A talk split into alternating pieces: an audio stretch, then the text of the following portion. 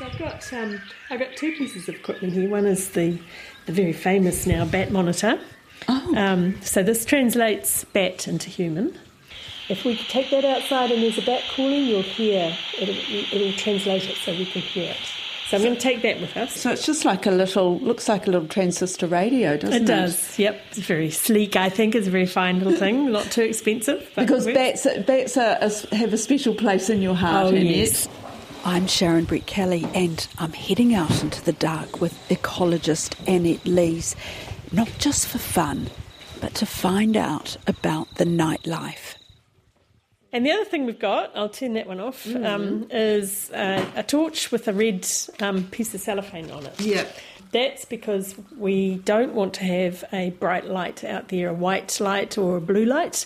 Um, red light won't interfere with our night vision.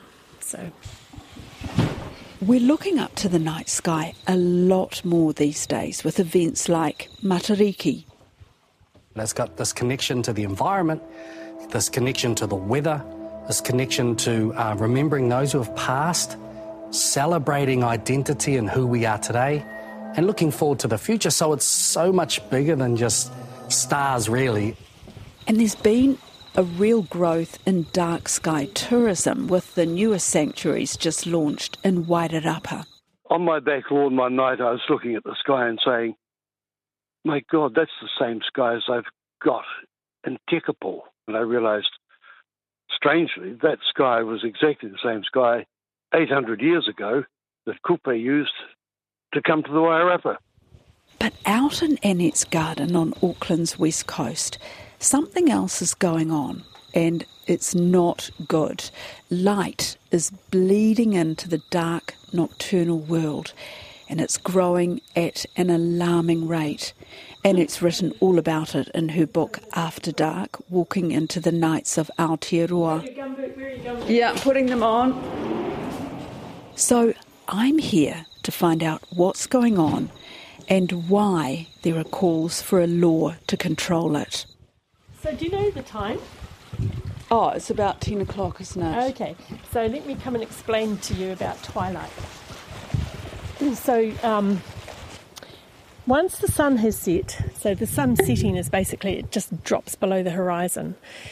The next 30 minutes or so at this time of the year is a time called civil twilight. From sunset to when the sun is about six degrees below the horizon. And you know it is that time when you know the sun's gone down, but it's perfectly light. So you can wander around and carry on with all your civil activities outside. Then the twilight deepens, and when it's about 12 degrees, the sun is getting well down below the horizon. Um, that's called nautical twilight. So you can still see the horizon in nautical twilight and just the first stars, so you can navigate at sea. That's how it got its name. Full night is going to arrive in about 15 minutes. So this time is astronomical twilight, and once it's gone, we'll have full night. Right. But if you hmm. come over here, if we look to the east of here, that's Auckland City. So if we might come down here a little bit. Hang on. Wait. You We've haven't got, your no- night vision quite in got my yet. night vision. I don't know. Yeah, Yeah, okay. There. I'm good. So Right. you can see a little bit of light. So Auckland City is um, quite a long way away on the far side of the Waitakere Ranges, um, but there's it's bleeding light up there, and we call that light trespass because that light in there is supposed to be lighting up some streets and the odd building. Um, if you were here 150 years ago, of course, you wouldn't be any of that light, and people were perfectly adequately getting about their business. Um, so we waste a lot of light, and on a night like tonight, it's actually reflecting back off the cloud. That's why you there's an ambient light here. That's um, it's quite strong. It's quite it's surprising how strong it is. I didn't. I totally didn't expect that. No, but if you're in the house and we look out through the window, it looks pitch black, doesn't Yeah. it? Auckland City isn't far, but its impact, like if you looked at this from a satellite, there's a big glow over this this area, and um, it's incredibly disappointing because I mean, at lots of levels, it's not a useful light. Um, you can have downward facing low light, not of the blue spectrum. That's just enough to allow people to safely drive along streets. Because I must admit, when I told some a friend that I was coming to do this, she said, "Well, it's all very well to say that there's this light pollution, but what about it being safe at night for young women? Well, anybody really." Well, um, lights don't change that. So if you look at the stats of where crime happens, it happens more more often in a brightly lit area than in a dark area. Um, but I appreciate why, especially young women, don't feel safe. Um, but that's not the problem of light. That's a problem um, related to aggression and violence towards lots of young people, not just women too. But but you know those aren't. That's not the main use of light. Um, it isn't just streetlights. It's also the lights along motorways, and there are safety factors about how far lights need to be dispersed and so on. And I wouldn't argue with that, but the way they design those lights, the fact that they sh- they need to be facing downwards, we need to remove the blue spectrum, which shouts daylight to all of us, including humans. And we, that you can use different. You can use the softer, yellower, reddish lights, which won't do that to us. But also the big lit office towers, and there's a lot of light that is escaping from homes. So at night, we make sure that we close our curtains and keep the house dark because we have bats here and um, we want them to feel at home at night and flying around. Even in the city, you're sharing the night with a lot of other creatures outside. So caring for them and thinking about them and being respectful of the sensory world they need to inhabit, I think is really important. Yeah. We have a car coming down the valley Yeah. at the moment, and it's you can see how much those headlights are lighting up the trees all the way down. You don't see the impact of that on the world, but, But yeah. what does that matter? I mean, what Um, does that well, matter it doesn't. It doesn't matter if there's one car in a while. But last night we were coming home from a friend's place. We nearly hit a bat. It was flying down our valley and flew right in front of our windscreen. If that's a busy highway and there are a stream of cars, that becomes a gigantic impassable wall for a bat. So a long-tail bat has a habitat that's over 11,000 hectares in size. One bat. And they're wow. tiny, tiny little animals. So they need a, a big area to roam. Um, but there are places where now Waka Kotahi are keeping the motorways dark, so f- to protect bats from passing Oh, over it. specifically for the bats. Yeah, for the bats. But I want to talk to you about sound because this is the other thing that becomes acute for us when we can't see. And it's not actually that our ears, uh, anything hormonal or different happens to our hearing. It's just when our big dominant sense, which is our eyesight, is reduced, um, we strain to listen. Uh, It's a peaceful time, so there are different sounds. I don't know if you can hear the pulsing, sort of slightly singing insect. There's a few crickets. There's also the kikipounamu, which is the katydid. On her night walks, Annette also hears the ruru and the call of the kokako. But it's the cook's petrel flying overhead on summer nights that she really fears for. When they fledge from Hauturu, they are supposed to be flying off to, to make a world for themselves beyond in the Pacific, and they echolocate. So you can hear them cack, cack, cack, cack, cack, um, and they, a stream of them will fly above us around 9.30 each night in the summer. And they get attracted back to Auckland City and drawn down to the lights, and they can't take off from the ground. They need a sea cliff with lots of breeze and wind to, to for the uh, to lift their wings and take them away. So once they're on the ground, they can't move, and then they are vulnerable to cats and dogs and being hit by cars. They're just wild creatures that are drawn to light um, inexorably. And But so- light is bad for them. they think it's daylight, but it isn't. So they think that they're landing on the sea surface and it's the night time. So those things, there are places in New Zealand, like on um, near Punakaiki with the Westland black petrel, and when those birds are fledging, they turn off the lights at that time of the year along the along the roads, so that the birds won't get confused and they'll fly out to sea. So I think if we are aware of all of those rhythms in nature, what's going on, there could be times when we can light up and sometimes we should stay dark, and even times of the night. So the night I was describing before those twilights, mm. but the night itself rises and falls. So, for example, there's a flush of hatching aquatic insects right at the beginning of night, and then one in the middle of the night, and then one just before dawn. And so the, the bats will track that. They're flying and catching insects at those three times. So there's a rhythm in the night. Um, and same with plants, the um, the scent of plants is strong as at certain times of night and different temperatures, different times of the year. If you're alert to it, you're aware of it, you're sensitive to other animals and plants and their needs, um, we can live much more companionably. Well, before we do more nighttime exploring on Annette's property, I want to find out exactly what our brighter skies are doing to nature. Ecologist Ellen Cieraad from Nelson Marlborough Institute of Technology looks at the effects of what is pretty much an unregulated pollutant?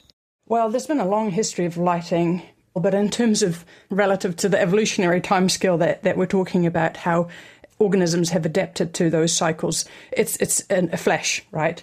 This is just 150 years that we're talking about electric lighting, and as opposed to a lot of the other types of contaminants, I guess, into the environment, like like pesticides or even noise they are at least somewhat bound by regulation, um, but for light, there is no really regulation in terms of trying to limit our emission of light into the environment. What have you seen specifically in terms of the impact of of light pollution on the night sky, in terms of the impact on nature? Well, so I am uh, an ecologist. I look at how plants and other organisms respond to their environment. And when I've looked at the effects of artificial light at night on plants, for example, you can see that when deciduous trees, if they grow under a street light, they hold on to their leaves in autumn much longer than those trees that are growing um, outside the, the sphere of influence of a streetlight. Hmm. And the same uh, in springtime. Those trees that are growing directly under a under a streetlight, the the bud burst, the, the leaves appear much earlier. So those trees that are illuminated have a much longer growing season, for example, than the trees that are not. That in and of itself might not be a bad thing. You, you know, the streets are greener a bit longer, but it also means that the growing season is extended, and it won't be just the trees. It will, may also be the grasses, which then, um, if they also flower longer, it might affect the hay fever seasons. And also, those trees that hold on to their leaves longer, they're much more susceptible to the reasons why trees are deciduous. For example, one of them is that, that they get rid of their leaves before they can get frost damage. But that cue, which is normally temperature, is now sort of overridden by the cue that light gives those trees to hold on to them longer, but they then become more susceptible to frost, and there's also indications that they may be more susceptible to fungal diseases and things like that. And what would be the trickle down effect of that, like on creatures that, I don't know, live in, on, in those trees? Exactly, that's the important thing. I think everything is dependent, I guess, on on the energy that the plants provide. So plants may also actually photosynthesize at night all of a sudden because there's enough light, and there's certainly evidence for that. That instead of having a repair and recovery sort of phase, which you know we all need, like sleep, um, so there's the interactions between plants and insects, for example, get disrupted. So um, if you light up the leaves of trees, then the insects that like to normally eat them may no longer like them because they're a bit tougher, perhaps not so palatable as they used to be. And there's also pollination that gets disrupted because it's not just plants that are affected, it's also the insects and all the other organisms that may be affected by artificial light at night. Those moths at night time, they might lay more eggs on the plants that are close to the light, and therefore the the trees might um, suffer more herbivory damage. So there's all these sort of cascading effects, so to speak. We think that in New Zealand that we've got good dark skies. I mean, with two new uh, dark sky sanctuaries have just been added. And I know that you've spent time in Europe. How does New Zealand's night sky compare with places in Europe? I was um, living in Christchurch for quite a long time, and then I moved back to the Netherlands where I grew up. And um, we were based in the western parts of the country, which is sort of between the big cities of Amsterdam and The Hague and Rotterdam Port. And if you walk out into the into the paddocks, you know, fairly close to a house, for example, you would be able to take a book. You can't see a streetlight anywhere near, but you can read the book. It's just so bright, the sky glow.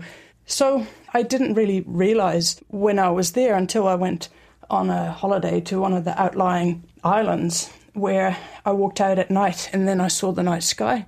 I was like, I've missed this. Mm. This is crazy. How, how, how are we living and how, how is this actually affecting our environment? And that's when I got into actually studying the effects of artificial light at night. Um, what we're actually doing with that 24 7 sort of economy to how is that impacting the world around us?